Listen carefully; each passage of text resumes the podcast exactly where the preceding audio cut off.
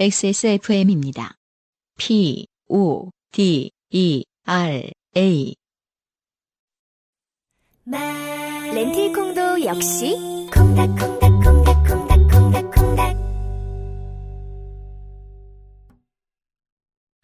아, 이제 명절 사연들 중에서 말이죠. 예, 명절에 아, 가장 바쁘고 힘든 산업이 뭐가 있겠냐? 음. 네, 그럼 두 가지가 생각나더군요. 어, 하나는 이제 아육대.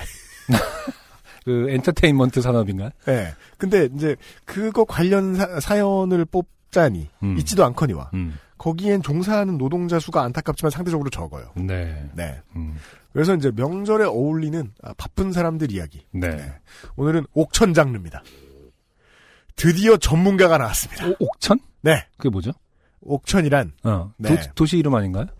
그 세상의 모든 음. 음. 21세기에 세상의 모든 욕망이 모여드는 곳이죠. 아, 한국의 자본주의의 그 완결판이죠, 옥천. 아 그래요. 네. 음. 옥천이 어딘지 모르신다. 음. 안승준 군처럼. 네네. 이런 분들을 위해 어. 어, 대한민국에서 가장 중요한 곳이에요. 지금 아. 여기를 행정수도로 삼아두셨잖아요.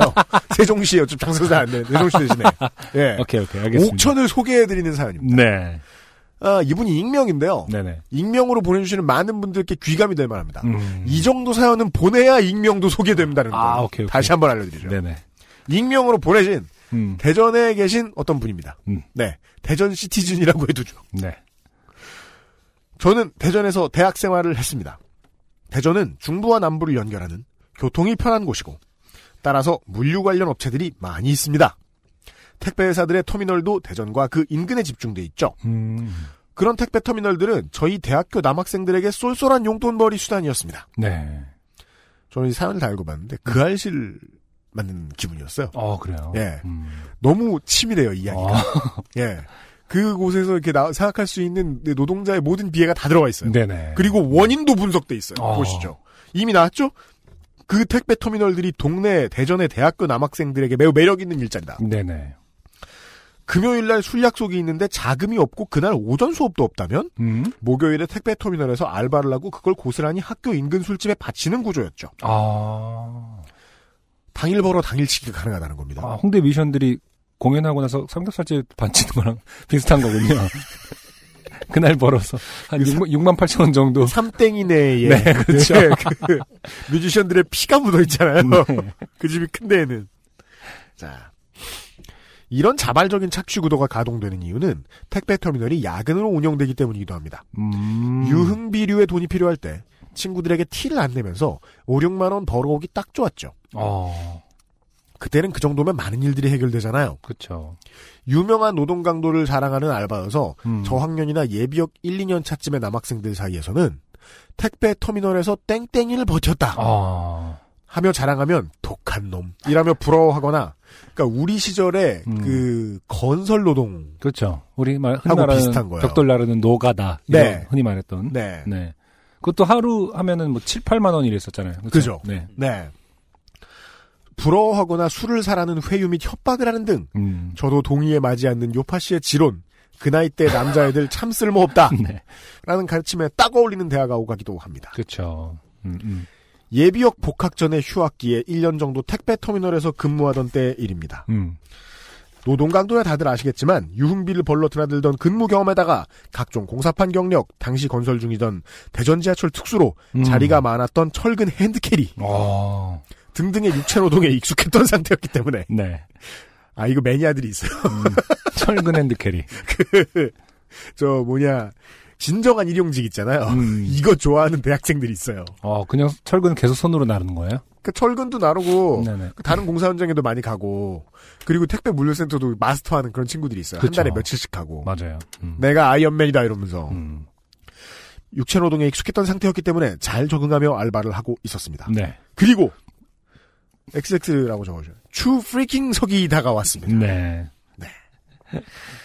하나 둘씩 사라지는 괄호 열고 그만두는 네. 괄호 닫고 동료들. 음. 네, 이 옥천에 대해 잘 모르신다면 죽었다고 생각하시고 또 모릅니다만 민심은 피폐해지고 오가는 대화 속에는 예정된 재앙에 대한 절망감이 점점 커지고 있었습니다. 음. 저는 뭐 그래봤자 얼마나 라고 생각하며 공포 영화에서 가장 먼저 죽는 인물 같은 생각이 나며 지냈습니다. 아니란 생각. 그렇죠. 네. 그리고 가장 미어터지는 추석 전주가 왔습니다. 네. 명절 시즌이 되면 물류 터미널은 비상체제로 돌아갑니다. 음. 상기한 대로 일정 결혼이 많이 발생하기 때문에 사무실에서는 인력 확보에 힘쓰고 음. 기존 멤버의 이탈을 막기 위해 회식이나 선물 같은 향응을 제공하기도 합니다. 어, 그렇군요. 그래도 역시 결혼이 많아서 음. 기존 멤버 플러스 추가 인력소 인원으로 운영하며 음. 힘든 하차 작업은 주로 인력소 인원들이 하게 됩니다. 네. 그죠? 그 힘든 일 자꾸 신참한테 몰아버리고. 그렇죠. 음. 그렇다고 기존 멤버들이 편해진다고 생각하면 오산인 것이 아 오산이군요. 음, 네. 평소에 저녁 9시부터 아침 5시 정도에 끝나던 작업이 추석 전주에는 월요일 10시, 음. 화요일 11시. 아. 아, 오전. 음. 그럼 뭐 12시간이네요, 거의. 그러면 네네. 13시간, 14시간이에요? 네네. 이런 식으로 계속 늦어져. 올해의 12일에 해당되는 연휴 시작 전전날쯤에는 어. 오후 3시까지 이어지기도 하기 때문입니다. 저녁 9시에 시작해서 오후 3시까지. 이렇게 하던 시절을 보통은 이제 산업혁명이라고 부릅니다. 이게 말이죠. 네. 택배 물류 터미널은 8시간을 할 수 있는 노동이라고 생각하기는 확실히 힘들어요. 음. 제가 아까 매니아들이라고 얘기했죠. 네. 그 초전문가들을 제외하고는 말이죠. 네, 네. 몇 시간도 못 버티는데 말입니다. 음. 그래서 명절 전주에는 아예 모텔을 몇 개 빌려놓고 어. 집이 먼 인원들에게 제공하기도 합니다. 네. 또한 추석이 설날과 비교해서도 물류량이 더 많은데 계절상 농수산품의 비율이 더 높고 그렇겠군요. 부피나 무게 등의 조건이 일하기가 더 더럽습니다. 네. 네. 해당 사건이 일어난 것도 추석 연휴 시작 전전날이었습니다. 인력소의 인원들이 각 컨베이어 벨트당 2명 2개조로 상하차 및 음. 컨베이어 벨트상에서 정리 작업을 하고 있었고 음. 나름 짬이 되는 기존 멤버인 저는 컨베이어 벨트의 하류에서 음. 물품에 붙은 바코드를 리더로 찍고 있었습니다. 어, 듣, 정말 고참. 네, 네. 네. 그 글로 읽었을 때는 되게 고참이고 꿀보직 같은 느낌이 듭니다만은. 네. 네. 사실은 힘들겠죠. 아, 당연, 그건 당연합니다. 네. 흔히 보이는 full size 컨테이너에 청주 사과만 가득 채워서 온 청주차를 보내니 네. 여기서 컨테이너라는 건 네네. 그 100m 밖에서도 보이는 청, 청주차. 아, 그렇구나. 100m 밖에서도 보이는 한진 이렇게 그렇죠. 그 거대한 그거 흔히 타이탄이라 음. 부르는 왜냐하면 타이탄이 그 차의 모델이기 때문이죠. 그렇죠. 5톤 차 덤프트럭이죠. 음. 에 납작한 박스에 곶감만 싣고 온 상주차가 상주차. 들어옵니다. 아, 왜 더럽다는지 바로 이해가 옵니다. 어, 이 지역별로 그 악명이 높은 그 특산물이 그 유명할수록. 네. 그러니까 특산물이 되게 무겁고 단단할수록 되게 악명이 높겠네요, 그 차는. 그 평상시에 상주차. 음. 그죠. 그러니까 그 이제 거대 물류센터에 음. 평상시에도 이렇게 한 종류만 자꾸 들어올 것이다 이렇게 생각하시는데 음. 그렇지는 않다 그래요. 음. 그냥 들어오면 뭐한 4분의 1, 5분의 1 정도가 한 품목이다. 그럼 우와 많이 들어왔다. 네네. 이 정도고 음. 진짜 많이 들어오는 물건도 한 음. 차였는데 이제 막 곶감만 두 차가 들어오고 그럴 수도 있다는 거예요. 음. 그렇다대요. 음. 자 뭐가 제일 특산품 중에 무거울까요? 뭐. 계속 들어보실 수 있어요. 네네. 일단 곶감도 상당히 무거울 것 같긴 해요. 네. 예. 어. 농사는 천하지 대본이라며 명절도 아랑곳하지 않고 농약들을 쏟아내는 여수차도 가고 평소 같으면 퇴근 시간이 훨씬 지난 시간이었지만 네. 하차를 기다리는 각종 트럭들은 아직도 계속 들어오고 있었습니다. 음. 이미 일주일 정도 계속 하루 12시간 이상 바코드 음. 어, 12시간 이상. 이게 처음 들으시는 분들은 정말 신세계죠. 그쵸. 예. 음. 그러니까 찰리와 초콜릿 공장 을 음. 뭔가 이렇게 그 암흑 세계로 바꿔놓은 찰리와 옥천 물류센터가 되는 거예요. 바코드를 찍고 있었기 때문에 지칠 대로 지친 오전 7시쯤 음. 이미 이제 출근하신 지 10시간 된 거예요. 아. 평시에는 가장 마지막으로 하차하게 되는 반가운 퇴근차인 음, 부산차가 네. 제가 있는 라인으로 들어왔습니다. 네. 시커먼 컨테이너의 문이 열렸는데 음. 그냥 녹색 벽이 나왔습니다. 네. 컨테이너가 녹색의 무언가로 빈틈없이 꽉 차 있던 것이죠. 음. 무슨 물건인지 궁금했지만 다가가서 확인하진 않았습니다. 피곤했거든요. 컨베이어 벨트를 돌리고 하차를 시작하니 하차원들이 녹색 조각을 떼어내듯 하나씩 꺼내 컨베이어 벨트에 올려놓기 시작했습니다. 음. 그것은 당시 2004년 음. 잘 팔리던 흔히 도깨비 방망이라고 부르는 믹서였습니다. 네네. 어. 선물이군요. 음. 그렇습니다. 그 녹색 덩어리들은 가로, 세로 10cm 길이에 음. 30cm 정도 사이즈인 음. 도깨비 방망이 박스의 집합체였던 것입니다. 네. 어. 그게 컨테이너 하나. 네. 녹색 패키지에는 흔하게 주방용품 광고에 등장하는 아래 방향에 놓인 제품을 보며 양손을 활짝 펴고 환하게 웃는 양희경님의 사진이 인쇄되어 있었습니다. 오늘의 주인공입니다. 네. 어, 많은 옥천 사람들이 그렇죠. 한때 싫어하셨던. 보시죠. 피카츄를 그려달라고 모여들던 아이들 마냥 공연 참가 확인 사인을 바라는 여고생들 마냥 네. 아 근데 그분들은 실제 인간이잖아요. 네. 양희경님 들은 음. 제가 있는 컨베이어 벨트를 가득 메웠습니다. 물건이 가볍고 작아서 더 속도를 높여서 하차할 수도 있었습니다만 음. 전체 라인 속도나 상차 파트에서의 상차 파트에서의 구분 작업 속도에 맞추기 위해 빨리 처리할 여건이 아니었습니다. 네. 그죠? 모두가 어지럽고 하니까요. 또 음. 점점 상황이 사이키데릭해져 갔습니다. 음. 시작한 지 한 시간이 지났는데 컨테이너는 반도 비우지 못했고 아.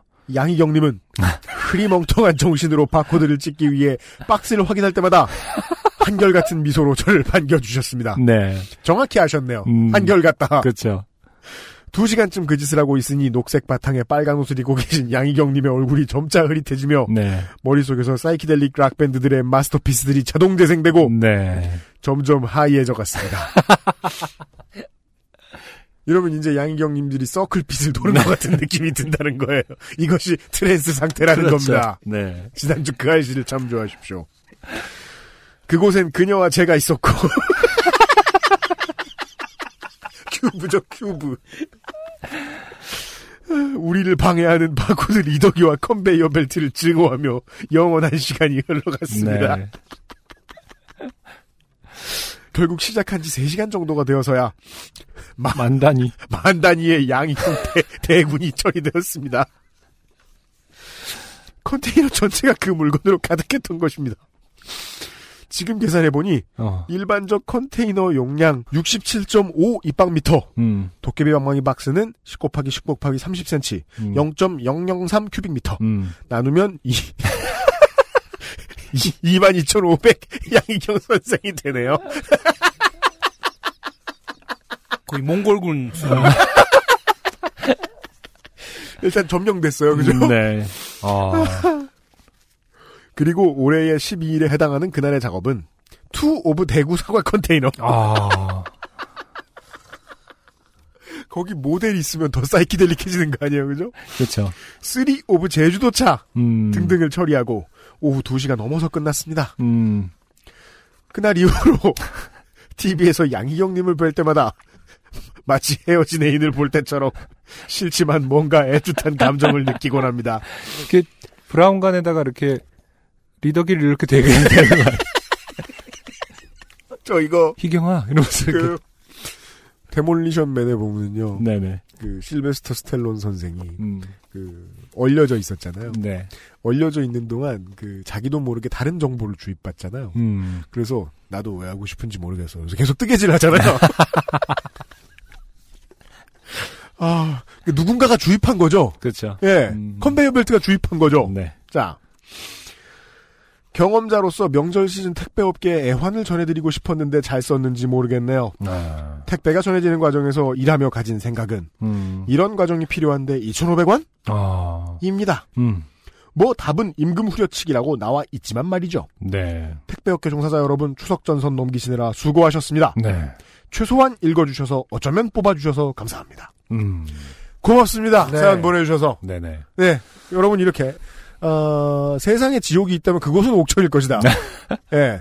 많은 이제 업무 경험, 노동 경험을 해보셨던 분들이 말씀하시는 음. 물류 터미널 장르를 최초 아. 접하셨습니다. 네. 네. 이 평범할 수 있는 어떤 과노동의 현장을 네. 약간 사이키델릭하게 그렇습니다. 아, 잘 표현해 주신 것 같아요.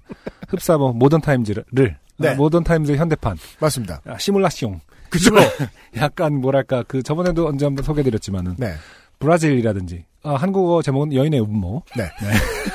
그렇죠. 어, 이런 류의 어떤 디스토피아적인 그 산업 사회를 그린 네. 그런 모습을 잘 캐치해서 글로 써주셨다. 제가 농담이 아니에요, 이게. 음. 산업혁명 그때입니다. 예. 근데 산업혁명 때와 다르게 인류는 음. 아, 사람을 이렇게 대하면 죽는다. 음. 라는 것을 알았기 때문에 그나마 몇백 년 뒤에 나아진 게 이거에 다인 거예요. 회식을 좀 더 시켜주고요. 음. 모텔방을 잡아줘요. 왠지 그 미래를 그린 영화 보면은 이제 광고도 발달해 갖고 음. 이렇게 양희경 님이 실제로 이제 미래 한 10, 년 후에는 그 박스에서 이제 말을 하는 거죠. 그 마이너리티 리포트의 그런 장면처럼. 예. 자꾸 나한테 내 이름을 부르잖아요. 그렇죠. 어, 내 안에 그 정, 생체 정보를 네. 박스가 읽고 땡땡씨 양희경 님이 이러면서 막그 리더기를 찍어주면 고마워요 UMC 씨뭐 이러면서 토마토가 들어있는 병에 이렇게 토마토를 갈면서 이렇게 웃으면서 그럼 나는 그 토마토가 기- 된 기분이 들단 말입니다. 그렇죠. 네. 어, 정말이지 그 지난 추석 버텨내신 음. 어, 물류 작업하시는 노동자 여러분 모두 모두 고생하셨습니다. 어, 앞으로 이런 장르의 사연 좀 더 기다립니다. 이거는요 제가 이제 이분의 사연도 매우 훌륭합니다만 어, 이게 보면서 느꼈어요. 네. 제 예상 그대로예요. 음. 이건 무조건 웃겨요. 이건 진짜 무조건 웃깁니다. 네. 양희경 선생님 아니어도 됩니다. 네. 옥천 장르의 사연이 최초로 소개되었습니다. 광고 듣고 돌아오죠. 안녕하세요. 요즘은 팟캐스트 시대를 진행하는 싱어송라이터 안승준 군입니다. 방송 어떻게 들으셨습니까? 지금 들으신 방송은 국내 최고의 코미디 팟캐스트 요즘은 팟캐스트 시대의 베스트 사연 편집본입니다. 요즘은 팟캐스트 시대는 여러분의 재미있는 사연뿐만 아니라 훌륭한 아티스트의 좋은 노래도 편집 없이 모두 틀어드리는 대한민국 유일의 팟캐스트입니다. 마음에 드셨다면 각종 팟캐스트 프로그램 포털 검색에서 요즘은 팟캐스트 시대 혹은 XSFM을 검색해 주세요. XSFM입니다. P, O, D, E, R, A.